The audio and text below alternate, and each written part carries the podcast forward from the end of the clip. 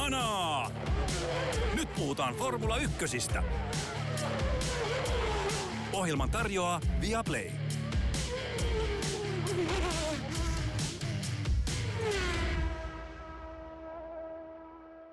Aurinko on viimein saavuttanut Suomen, sitä se todella on saavuttanut myös Etelä-Euroopassa.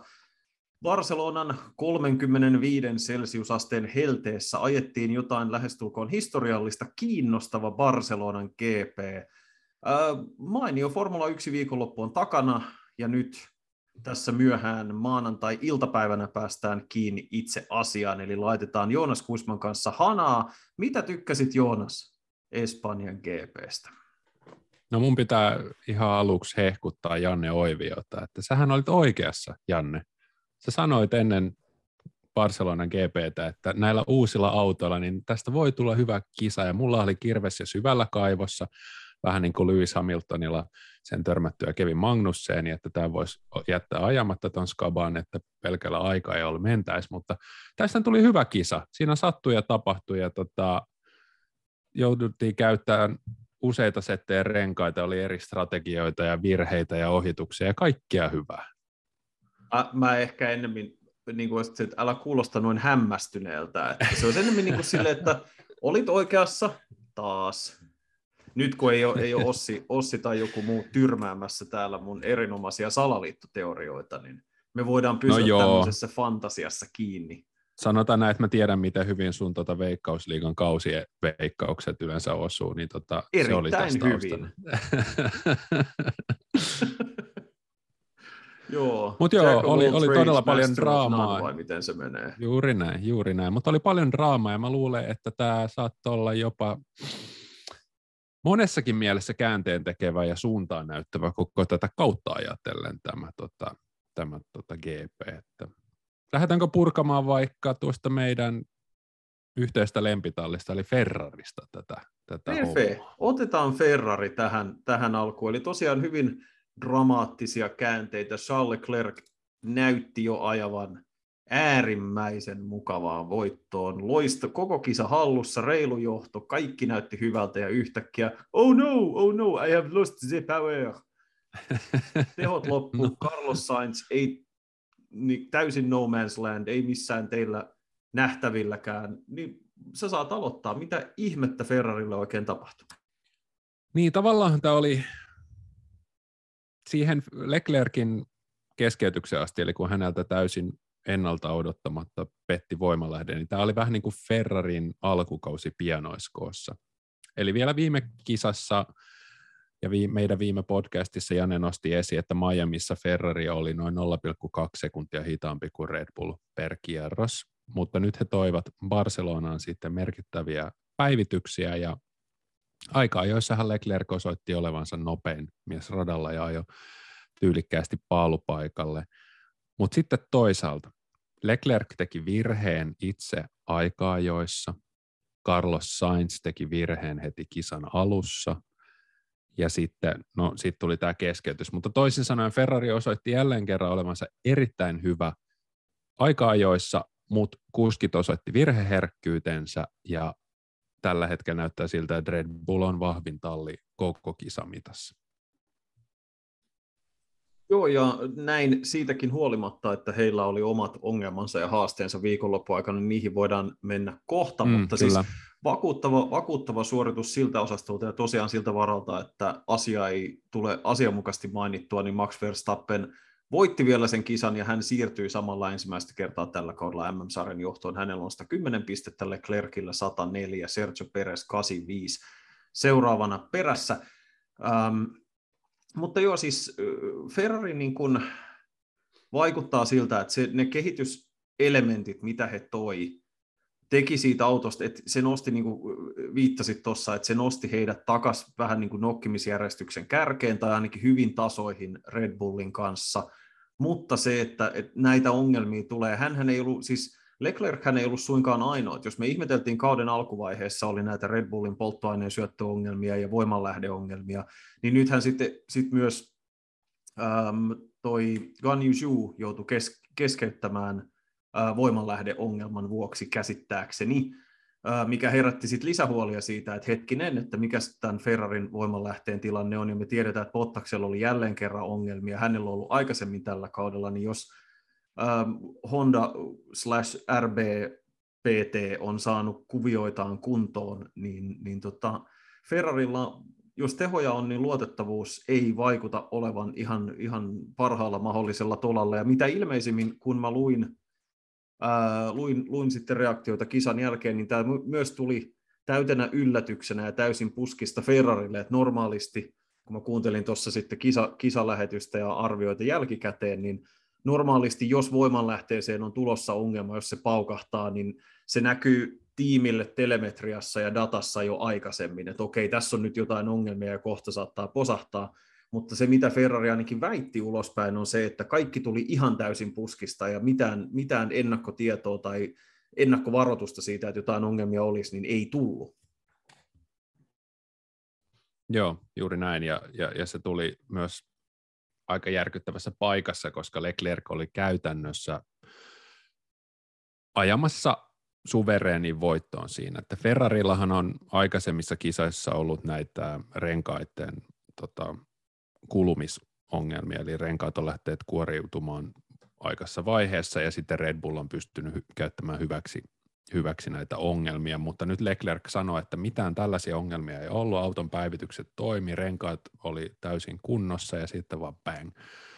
Siinä oli Max Verstappen pyörähtänyt ja pudonnut neljänneksi, ja tota, Leclercillä oli iso ero siihen toisena ajavaan. Oliko se George Russell nyt siinä vaiheessa, Russell, joka sijoittui lopulta hienosti kolmanneksi tässä kisassa, niin tota, joo, täysin puskista ja, ja todella, todella raskaaseen paikkaan, että se, että Verstappen voitti ja Perez oli toinen, niin sehän edesauttoi myös sen, kun Carlos Sainz jäi neljänneksi kisassa, että tota, Red Bull siirtyi myös valmistajien MM-sarjassa kärkeen ja, ja kyllä niin kuin Ferrari on sekä kuskien virheitä että nyt tätä tekniikan pettämisen myötä niin antanut täysin ilmaisia pisteitä Red Bullille, koska tämähän oli Red Bullille hyvin vaikea kisa, vaikka tulos on loistava. Voidaan ehkä mennä seuraavaksi siihen.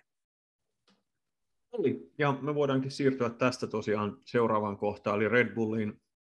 Heillä oli No tietysti Verstappen oli jo ongelmansa alussa, mutta niin kun se, että heidän kuskit oli eri strategioilla, vaikutti aika paljon siihen, että myös mikä oli niin se mielikuva kisasta, mutta se, että Verstappen tuskaili pitkään George Russellin takana sen takia, että hänellä oli niitä DRS-ongelmia, joita oli myös erittäin hauska kuunnella radio, radiosta, kun mä painan sitä saatanan nappia koko ajan, ja hirveätä huutamista, ja jotenkin se kisainsinöörin kisainsinöörin tyyni toteamus, että jos sä painaisit sitä nappia vain kerran, se oli jotenkin ihan Kyllä. jäätävää, että just press it one time. Niin jotenkin mä olisin, jos mä olisin ollut Max Verstappenin asemassa, niin mä olisin vaan niin kuin kiukuspäissäni ajanut auton seinään ja sanonut, että paina itse saatana nappia.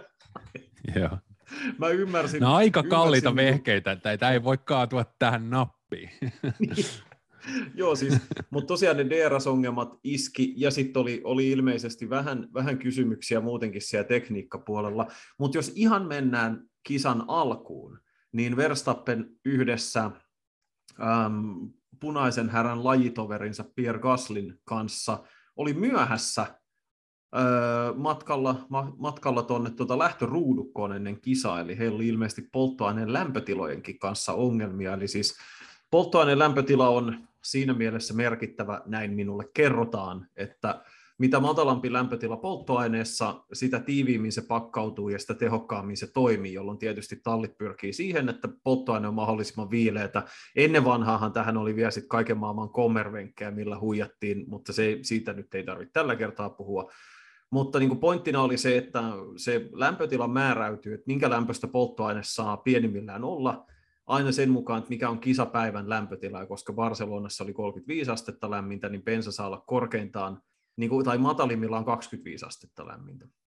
Ja, ja ilmeisesti näillä molemmilla oli ongelmia sen kanssa, ja Ferrari ja Mattia Binotto e, esitti semmoisen hyvin kauttarantain epäilyksen, että no kyllähän me tässä nyt Fiaan luotetaan, kun ne sanoo, että sillä on bensiini oikein lämpöstä, mutta Et, mutta tästähän Aston Martin joutui liemeen Miamiissa ja, että, ja he joutuivat aloittamaan silloin varikkosuoralta. Tota, että en tiedä, uskaltaako tästä nyt mitään salaliittoa nostaa esille, mutta mielenkiintoista joka tapauksessa, ja, ja tota, niin, että heillä on, kyllä niin kuin Red Bullilla riitti, niin kuin viittasit, niin vaikeuksia ihan kisan alusta asti. Joo, mutta mä tykkään, että nytten tämä kausi on vähän niin kuin kouluvuosi, että, että, että kun tullaan loppukesästä kouluun yläasteelle, niin kaikki käyttäytyy hetken aikaan tosi nätisti, ja sitten kun muutama viikko vedetään sitä grindia, niin jokainen takapenkin tarkis oppilaskin alkaa näyttää sen todellisen karvansa opettajille, ja, ja, ja jotenkin tämä viikonloppu formuloissa oli, oli vähän samanlainen, että musta tuntuu, että näitä salaliittoteorioita alkaa nyt puskea, että jo viime viikolla puhuttiin siitä hy- hypersalaisesta testistä, jossa Ferrari testasi, ja ilmeisesti siis oikeasti testasivat näitä uusia päivityksiä ja saivat niistä niin ensimmäisen vilkaisun siellä. Ja nyt tulee nämä polttoainejutut ja Aston Martin teki Aston Martinit, eli kopioi muita talleja, mistä puhutaan vähän myöhemmin. Ja, ja tämä on, ihan, tämä on ihan loistavaa, että tämä huhumylly alkaa nyt pyöriä, salaliitot alkaa pyöriä, ja meidän podcast vaan nauttii siitä, koska me eletään siitä. Ja se on meidän työtä nauttia näistä ja välittää niitä lukijoille ja kuuntelijoille. Mutta vielä pitää, pitää, pitää vielä sanoa, että se oli hauska, kun oliko nyt The Raceista, mistä luin, luin just tästä polttoainehässäkästä, niin parikin tallipäällikköä sanoi, että ää, en voi muuta kuin ää, luottaa FIAan kansainväliseen autoliittoon. Mm-hmm mikä, mikä on kiertoilmaus sille, että kukaan ei luota Fian pätkääkään sen viime kauden hirvittävän sekoilun jälkeen. Just niin kuuntelin jotain. Olikohan Autosportin podcasti, missä puhuttiin, että niin kuin itse asiassa nämä tallit haluaisi Fiasta kokonaan eroa, että ne haluaisi, että se olisi vain semmoinen kumileimasi jossain taustalla ja Formula 1 saisi hoitaa kaikki omat asiansa. Niin, se on nyt ja tätä, tätä, taistelua, tätä taistelua on käyty kuuluisasti jo 70, 70-80-luvulta lähtien. Aikoinaan sitä taistelua johti Bernie Eccleston silloin, kun hän johti Brabham-tallia, jolloin hän halusi niin kuin, tallit irti Fiasta, ja siitä on isot so- taistelut, ja, ja niistä voi lukea seikkaperäiset selvitykset. Tietysti myöhemmin Bernie vaihtoi leiriä ja otti koko sirkuksen haltuun ja teki ihan hyvin, ihan hyvin rahaa, rahaa sitten operaatiolla. että Bernie aina tiesi, mihin, mihin puolelle pihaa aurinko paistaa. Se ei, ei koskaan jäänyt epäselväksi, mutta sikäli mä luulen, että jo, jo tämä, että, että F1 on irtaantunut sen verran, että Liberty Media omistaa ne oikeudet, se on antanut talleille sellaisen äänen, mitä heille ei ehkä juurikin Ecclestonin aikana ollut, jolloin esimerkiksi Bernie ei koskaan epäillyt sanoa, että Ferrarilla oli oma erityisasemansa lajin sisällä. Tokihan heillä on edelleen, mutta tota, silloin varsin kun Mika Häkkinen taisteli maailmanmestaruuksista, niin nämä salaliittoteoriat vello äärimmäisen uniikkeina Suomen maaperällä ja oli monta ansioittunutta sen ajan toimittajaa, joka ehkä keksi mitä värikkäämpiä skenaarioita, joita oli kuultu kaikenlaisissa paikoissa. Mutta tota, et sinänsä se, että Ferrari olisi jonkun muun kaltoinkohtelun uhri, niin ehkä joku saattaisi ajatella, että poetic justice, mutta tota, jäämme odottamaan seuraavia käänteitä. Joo, mutta vielä tosiaan siitä, sitä oli jotenkin nautinnollista seurata sitä Verstappenin tuskailua sen DRSn kanssa, että Ossi Oikarinen todella hienosti siinä lähetyksessä jotenkin haukan silmillä ja näki, että hetkonen, että Maxilla nyt aukesi toi siipi meni takaisin kiinni. Ja, ja tosiaan se ilmeisesti johtui osittain myös siitä, että Max ränkytti sitä nappia Christian Hornerin mukaan jopa 50 kertaa siinä pääsuoran aikana, niin tota, ei ihme, se ei toiminut, mutta Red Bullillahan on ollut ilmeisesti jo edellisellä kausilla ongelmia tämän sama asian kanssa, joten ei siitä mihinkään pääse, mutta tämä myös jotenkin vaan on osa koko tätä Red Bullin tämän kauden luotettavuusongelmaa. Että kaikenlaisten, milloin se on ollut bensapumppu, milloin DRS-siipi, milloin voimanlähde, mutta aina siellä tuntuu joku prakaavan ja vaikka Verstappen on nyt voittanut kolme kisaa putkeen, niin ei ihan pysty kuitenkaan luottamaan vielä, että, että, että miten se homma menee. Mutta täytyy mm. vielä antaa niin Verstappenille se, että mun kollega kirjoitti Iltasanomien tuomion, F1-tuomion, äh, tällaisen lauseen, että, että Verstappen ajoi eleettömästi voittoon. Ja sitten mä vaan editointivaiheessa oli, että hetkonen, että sehän pyörähti hiekalle nelosmutkassa ja, ja tuskaili DRSn kanssa. Mutta että Verstappen pystyi nämä vaikeudet kuitenkin klaaraamaan sillä tavalla, että se näytti asiantuntevalle toimittajallekin siltä, että se voitto oli lopulta eleetön. Niin siitä pitää kyllä, niin kuin, se on mestarillinen suoritus, että pystyy selättämään, vaikka valittaa kuinka paljon ränkyttää DRS-nappia, että pystyy kuitenkin nousemaan niiden vaikeuksien yläpuolelle. Ja sitä niin. tarvitaan. Ja siihen esimerkiksi Floridan Panthers NHL ei tällä hetkellä pysty, tai, tai Charles Leclerc ei ole juuri nyt pystynyt. Eli, eli nämä, on näitä mestari, nämä on näitä mestarijuttuja mä en niinku, sen mä voin sentään tunnustaa, että NHL-podcastia mä en ole aloittamassa, mutta mun mielestä se ei niinku, että edelleen sama kultainen sääntö pätee kuin oli silloin, kun mä seurasin hokia joskus 90-luvulla ja 2000-luvulla, että jos moottoriurheilussa on, sanonta, on ikiaikainen sanonta, että if you want to win, hire a fin, niin sitten toisaalta NHL nämä suomalaiskollektiivit, missä niitä on, niin ne on vuodesta toiseen muistutus siitä, että if you want to win, don't hire a fin. Tota, Juuri näin. Mutta joo, Tarvittaisiko ei, ei sittenkin johtaja, joka oli vain tamperelainen jäyhis? No joo, se siitä. no niin. Mut hei, pysytään, muista, että formuloissakin, mm, muista että formuloissakin se, joka haluaa eniten, niin se voittaa. Kyllä, se on nimenomaan näin. Se on niin kuin, vähän, vähän tiedätkö, niin kuin, nyt, nyt lisää kierroksia moottorista, ja nyt se halusi, tämä oli vaan se ohitus, että, että niin kuin nyt Juuri mä näin. sanoin itselleni, että ei, mutta se on... Kuka tekee enemmän duunia? Kuka haluaa Joo. sitä enemmän? Mm, mm. 66 kierroksen totaalipaine, vai miten Kyllä, se? mutta kuskit, jotka on tällä kaudella ottaneet mustelmia, on olleet Mercedeksen kuskit, joilla on ollut ongelmaa pomppimisen kanssa, ja mä olen todella ylpeä tästä Aasinsillasta. Mutta Eli tota, Asbridge ihan parhaasta päästä. Kyllä, kyllä mutta tota, nythän näyttää siltä, että Mersu on tullut ainakin osakilpailujen voittotaisteluun tässä hiljalleen mukaan. Päivityksiä tehtiin tänne Barcelonan pakettiin ja, ja Russell ja Hamilton oli jo matkalla sijoille kolme ja neljä, kunnes siellä oli jotain Hamiltonilla jotain ylikuumenisongelmaa ja hänen piti päästä Carlos Sainz ohitseen neljänneksi, mutta silti Russell podiumilla ja tota, Lewis Hamilton siellä viisi kummaltakin myös ihan kelvollinen suoritus aikaa joissa Siellä Russell oli neljäs ja Hamilton kuudes, eli suhteellisen samoilla huudeilla. Äh, luulitko Janne, että Mercedeksellä riittää latua nousta vielä ihan mestaruustaisteluun?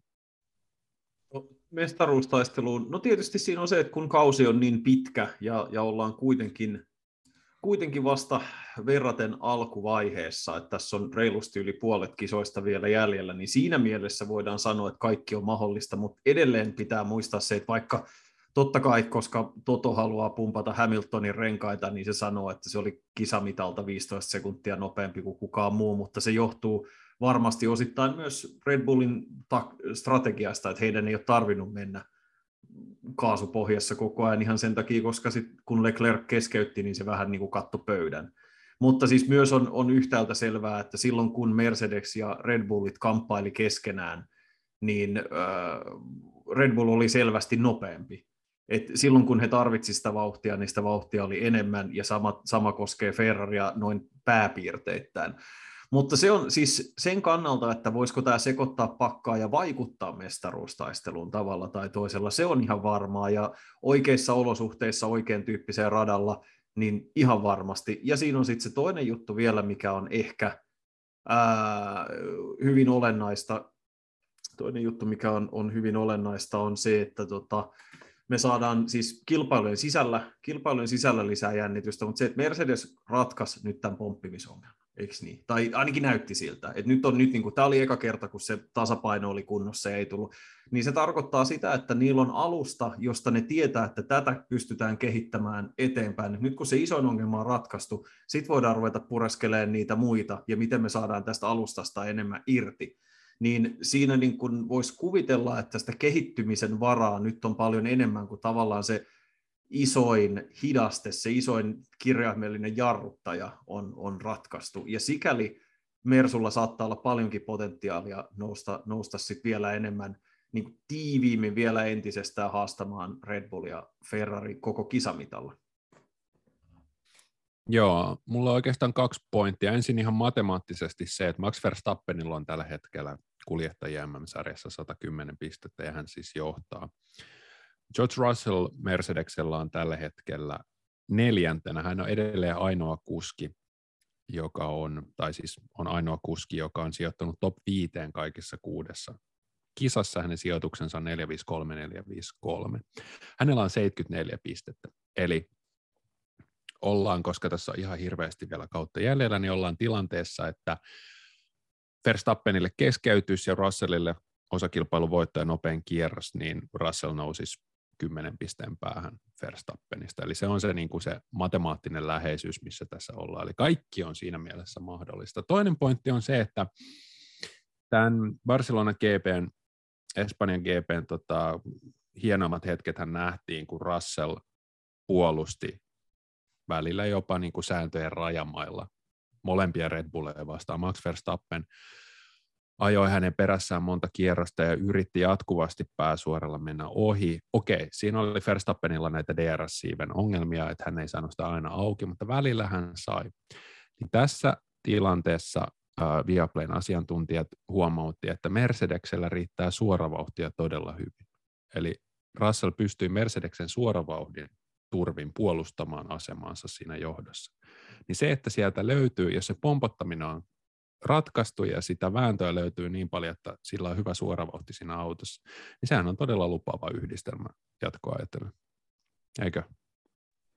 On, ja, ja se todella, niin kuin sanoit, niin kyllähän tuossa kuskien pakassa ja, ja muutenkin siis kaikki on sillä tavalla auki, että kuusi kisaa ajettu ja, ja tota, iso, iso kassillinen vielä jäljellä, mutta kyllä se, se vaatisi Mercedekseltä siihen niin kunnolla nousuun, vaatisi vähän onnea ja myös sitä, että sitten heiltä löytyisi semmoista suoritusvarmuutta siinä kärjessä, että virhemarginaali on paljon pienempi. Mutta toki, toki tässä vaiheessa kaikki on täysin sillä tavalla täysin auki. Ja Russell, on, Russell hyötyi taas ihan pikkasen siitä, että just esimerkiksi Hamiltonilla oli näitä ongelmia. Hän oli ehkä, voisi sanoa tänä päivänä, tallikaveriaan nopeampi, mutta kävi miten kävi ja elämä on.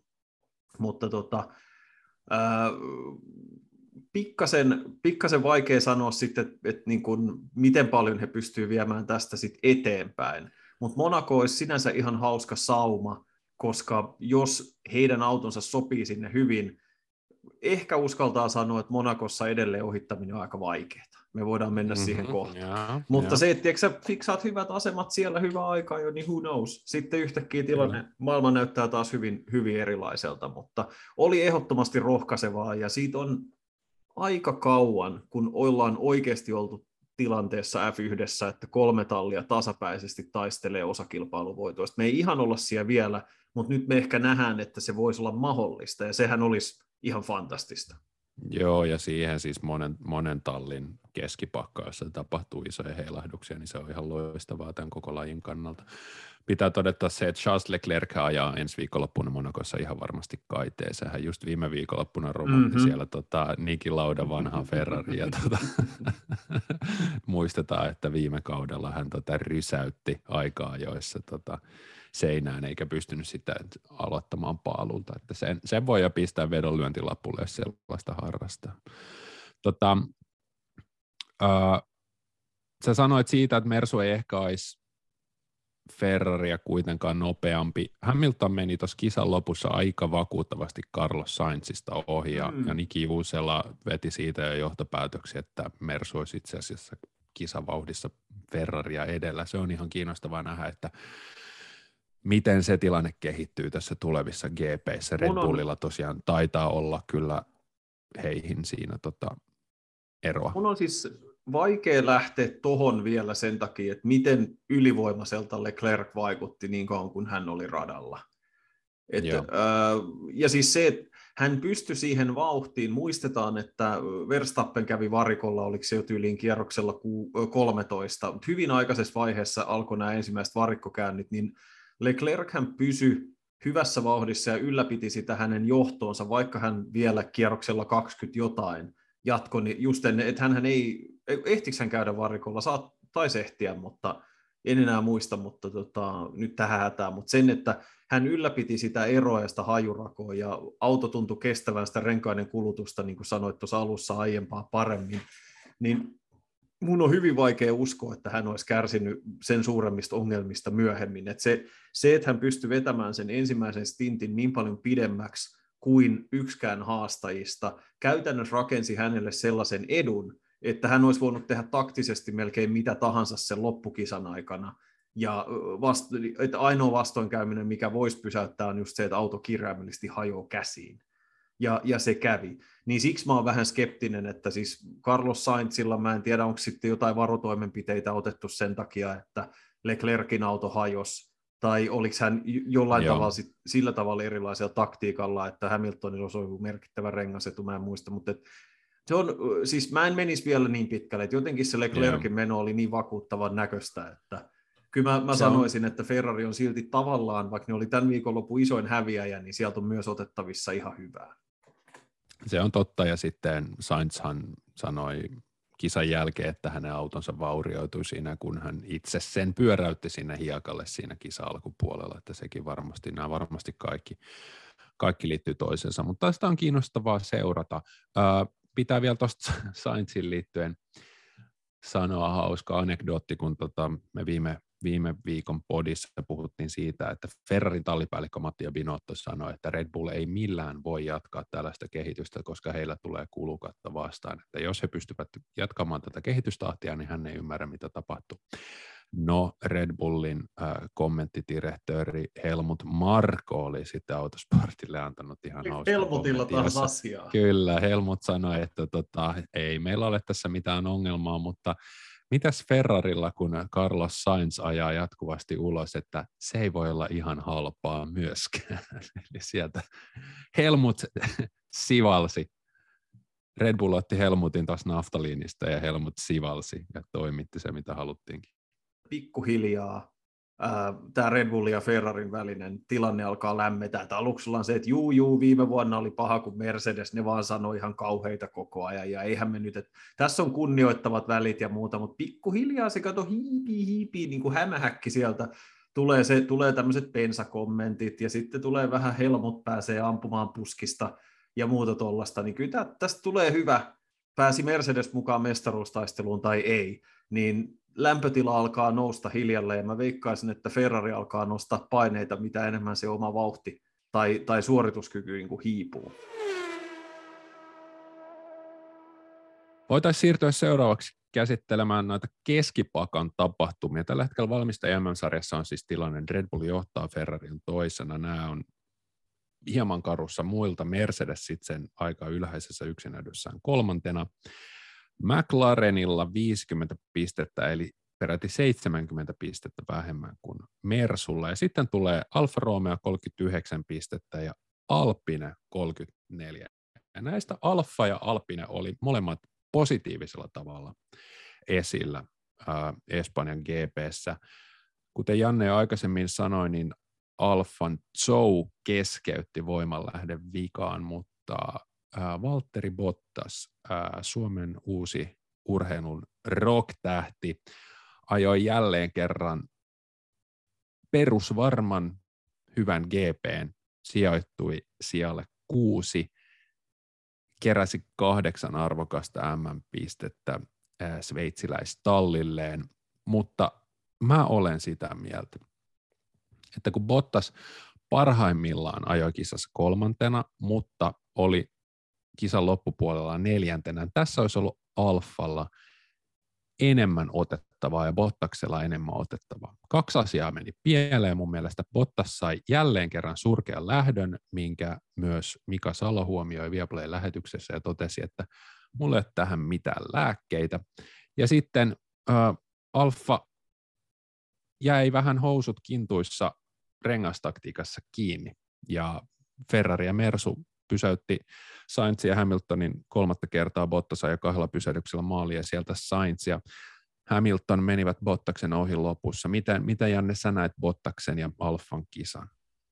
No siis ei tämä rengas tai niinku strategiapuoli ei ehkä mennyt ihan putkeen Bottaksen näkökulmasta, kun huomioi tosiaan, että miten hyvä se vauhti oli. Että olisihan siinä ollut enemmän otettavissa. Ja se on, ehkä sanotaan, että tämä meni ehkä sillä tavalla tasan 50-50, että toisaalta Bottaksella oli taas vaikea lähtö, Onko se todella mahdollista, että hän on se ainoa tyyppi, jolla se kategorisesti viikko toisensa jälkeen menee pieleen, että johtuuko se todella autosta ja jostain autoon liittyvästä ongelmasta.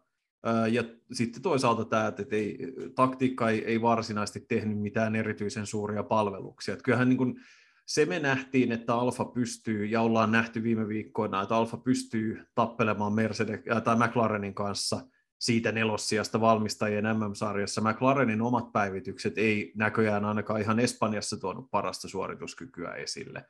Äh, ja Ricardo näyttää niin kuin olevan aivan yössä tällä hetkellä, ja ollut, ollut oikeastaan koko kauden yhtä kisaa lukuun ottamatta niin kyllähän Alfan tilanne näyttää hyvältä, mutta nämä Ferrarin voimanlähteeseen liittyvät ja yleisesti Alfan luotettavuuteen liittyvät ongelmat antaa aihetta huoleen, jos mietitään just tätä ylipäätänsä MM-taistelua, koska Bottaksella alkaa olla kohta se tilanne näiden osien vaihtamisen suhteen hänelläkin, että tulee niitä lähtöruuturangaistuksia ja muita, niin kyllähän se tietysti vaikeuttaa entisestään, että jos ajat hyvän aikaa ja tiput viisi sen takia, että on vaihdettu jotain kriittisiä osia, ja sitten vielä tulee se huono lähtö siihen päälle, niin siinä rupeaa olla jo kisan aikana aika paljon tekemistä. Niin, tämä on just niin kuin sitä, mistä mä, mistä mä puhuin, puhuin, kun Koivusen Tommi oli meillä vieraana, että tota, kun Bottas on tuossa keskitallissa, niin hän ei ole niin valokeilassa, mutta nämä on ihan niitä samoja virheitä, mitä hän teki aikaisemmin. Et Miamiissa hän jarrutti sadasosa sekunnin liian myöhään ja menetti Mersuille siinä kaksi ja, ja nyt tulee huono lähtö ja hän joutuu taistelemaan paljon enemmän saavuttaakseen nämä samat sijat ja sitten tehdään vähän huonoa rengastaktiikkaa ja, ja näin. Ja sitten toisaalta kaikki on lopussa, että hei, Bottas oli kuudes ja tota, Alfa on viidentenä valmistaja sarjassa että tämähän on hyvä, mutta mut kun siellä olisi siellä olisi, siellä olisi vielä, siellä olisi vielä lisää otettavaa. Jännä nähdä, että tuleeko se superpäivä. Tämä oli jo sellainen GP, jossa niin kuin todellisella Hannuhani päivällä niin Valtteri Bottas olisi voinut olla siellä palkintokorokkeella. Kiinnostavaa nähdä, että, että sit kun tulee se sadekisa tai se, että tulee iso kolari tota, kärjessä, että onko Bottas silloin hereillä ja saako hän sen makean palkinnon, mihin, mihin tuolla Alfa Romeo autolla on tällä kaudella edellytykset. Hyvä, hyvä tiivistys. Mainitsit Alpinen, sivutaan nopeasti. Tuplapisteet 7 ja 9 ja ihan hyvä. Mä ehkä, siis ihan hyvä suoritus jo, ja tietysti jos huomioidaan, että Alonso ajo koko joukon hänniltä pisteille, niin se on, se on erittäin hyvä suoritus, kun tosiaan keskeyttäneitä koko kisassa oli vain kaksi.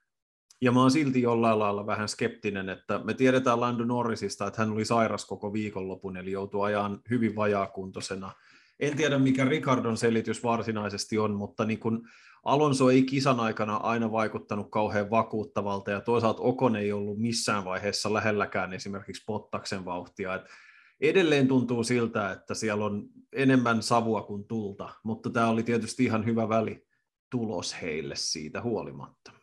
Joo, tämä on semmoinen lauantai-pussi tämä tota, talli, että sieltä ei oikein ikinä tiedä, että mikä, millainen auto sieltä nyt tulee ruudukkoon mm. mihinkin viikonloppuun. Mä haluaisin vaan sen, että Alonso jo kotiyleisönsä edessä kaikki tai ei mitään taktiikalla, ja hän otti mun mielestä kuitenkin maksimit irti ää, siihen nähden, että lähti tosiaan viimeisestä ruudusta ja ajopisteellä. Esteban Okonkin nosti itseään viisi sijaa kisan aikana ja teki esimerkiksi hyviä ää, hyviä ohituksia.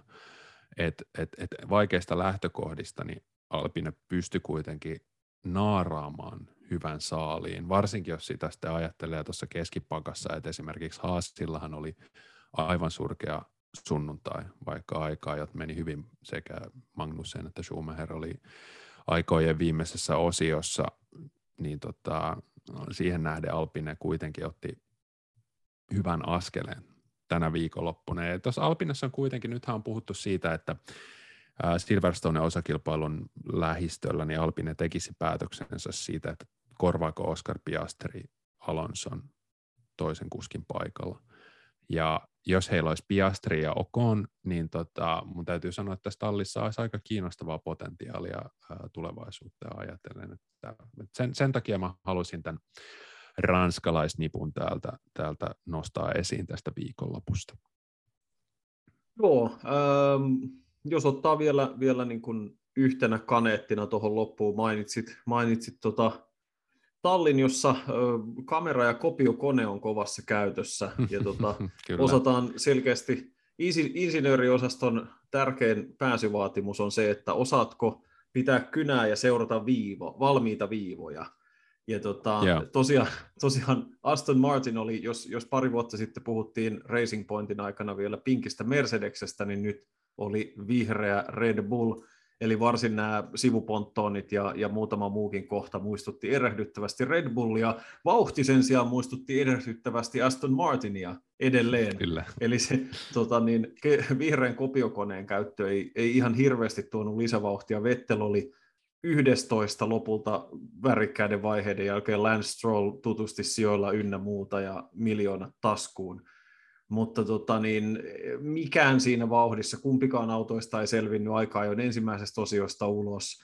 Kisavauhdissa ei juurikaan mainittavaa ja muun muassa Juki Tsunoda löi äh, Vettelin lopulta kisassa, otti yhden pisteen, pisteet siitä, tai piste siitä Jukille löi myös tallikaverinsa Kaslin, mikä ei ihan joka kisassa tapahdu, mutta et sanotaan, että jos, jos muilla talleilla oli havaittavissa joko kehitystä tai vauhdissa pysymistä näiden päivitysten kanssa, niin Aston Martin tuntuu olevan aika pahasti hukassa omien konseptiensa kanssa.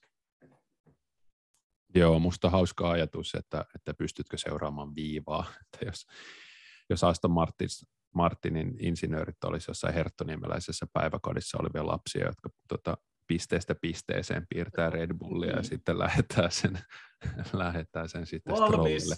Tämä Olin eka. Voiko mennä ulos? Hyvä.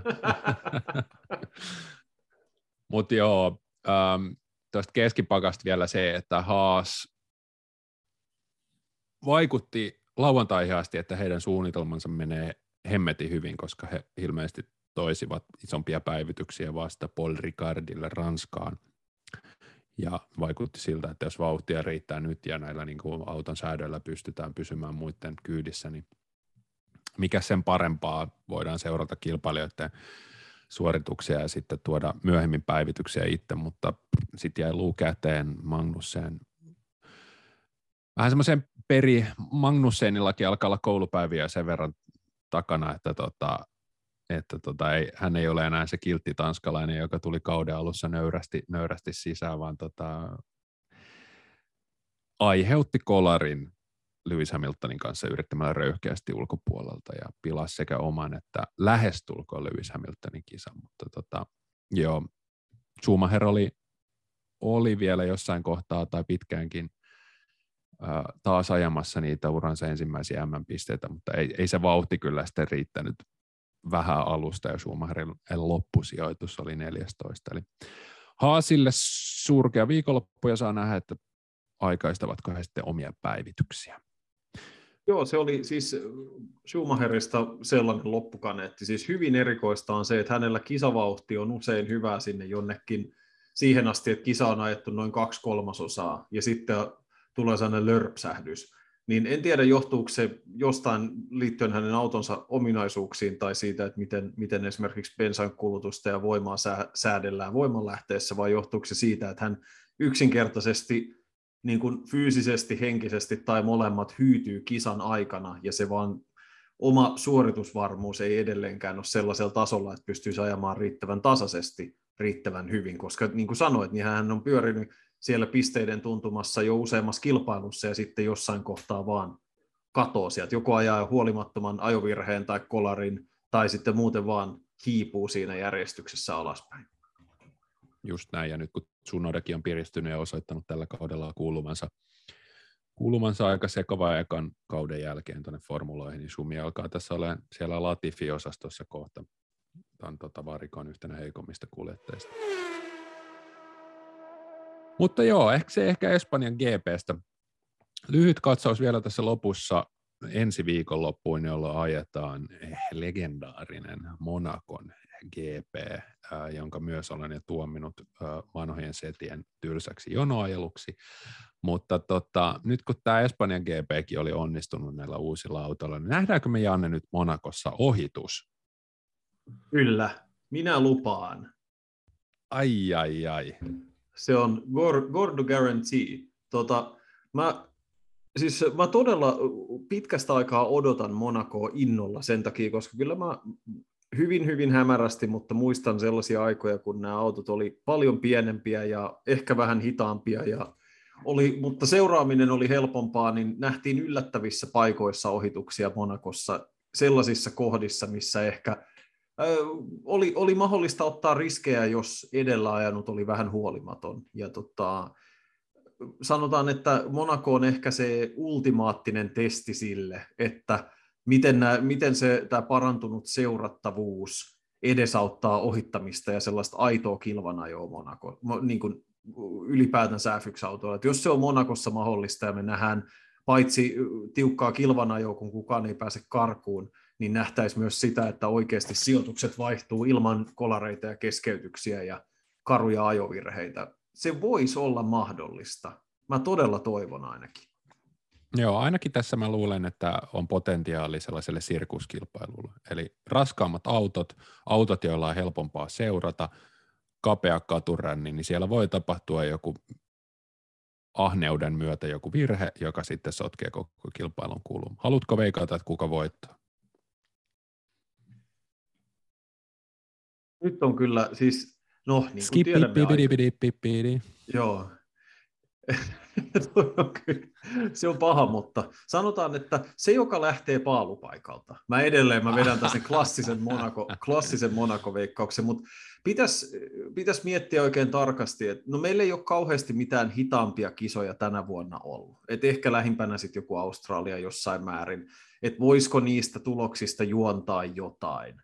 Mutta mä toivoisin ennen kaikkea sitä, että Monakossa lauantaina aikajan aikana satais, jolloin se olisi mahdollisimman sekava se, ja nähtäisiin mahdollisimman paljon yllätyksiä, mahdollisimman sekava lähtöjärjestys, mikä pakottaisi nämä kärkiäjät ajaa niin sanotusti kilpaa. Niin se, mm, olisi, se olisi ehkä mun suurin toive, mutta tämä, jos joku kisa voisi johtaa yllätysvoittajaa, niin Monaco saattaisi ehkä olla se paikka. Joo, mä sanon, varma, va, varma, varma ehdotus on Sexy Charles eli Leclerc, ja heitetään sitten tota, tämmöisenä opportunistisena ideana niin Lewis Hamilton. Nyt mullakin toi Hamilton kävi jotenkin mielessä tuossa. Mm. En uskaltanut sanoa, ei riittänyt. Vähän semmoinen, vähän semmoinen niin kuin Daniel Ricardo Red Bullilla tyyppinen tilanne. Ei mahdotonta. Siis erikoistahan on se, että Hamilton, jos on voittanut kaikilla radoilla miljoona kertaa, niin Monakossa hänellä on lainausmerkeissä vain kolme voittoa. Ei ole sellaista, että seitsemän voittoa, kahdeksan voittoa, kuusi, mikä on aika monella muulla, mutta että Monaco ei ole välttämättä aina ollut se. Muun muassa Nico Roosberg löi hänet kolmena vuonna peräkkäin ää, Monakossa aikoinaan, kun ajoivat tallikavereina. Kiinnostavaa. Jäämme seuraamaan näet Monakon GPn kaikki tapahtumat myös Viaplayn kanavilta. Onko Janne sulla vielä jotain loppukanettia tähän ohjelmaan? Mulla ei oikeastaan ole, paitsi että mä, niin kuin sanottu, niin mä todella odotan Monakon GPtä suurella innolla, koska se on se yksi paikka, missä nähdään, että onko nämä uudet autot todella tuonut meille uuden aikakauden. Espanja lupas paljon hyvää, ja katsotaan, että jos Monakokin on pelastettavissa moottoriurheilukilpailuna, niin sitten voidaan sanoa, että me elämme todellista F1 kulta-aikaa. Ai että. Toivo, toivomme sitä. Aivan loistavaa. Hei, kiitos Joonas. kiitos meidän yleisölle, kiitos myös toki ahkeralle Viaplayn F1-tiimille. Niin kuin Joonaskin sanoi, niin kaikki viikonlopun tapahtumat nähtävillä suorana Viaplayn palveluissa ja kanavilla.